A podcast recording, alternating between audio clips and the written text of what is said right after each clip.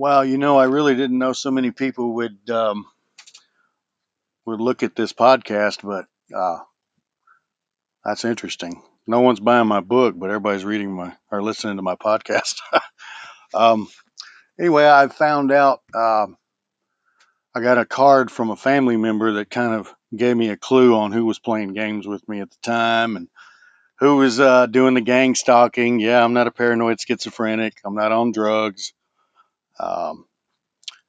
Uh, I found out that uh, it's it's as if someone's got this theme going, and they're using me for their theme, and I can only say that family members are involved, and I mean I can't think of anybody who would be worthy enough to to play games with me like this because everybody I know has dirt on them, you know.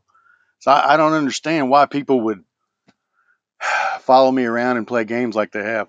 You know, I wish I was a paranoid schizophrenic. Then I could just have something to deal with. Then, huh?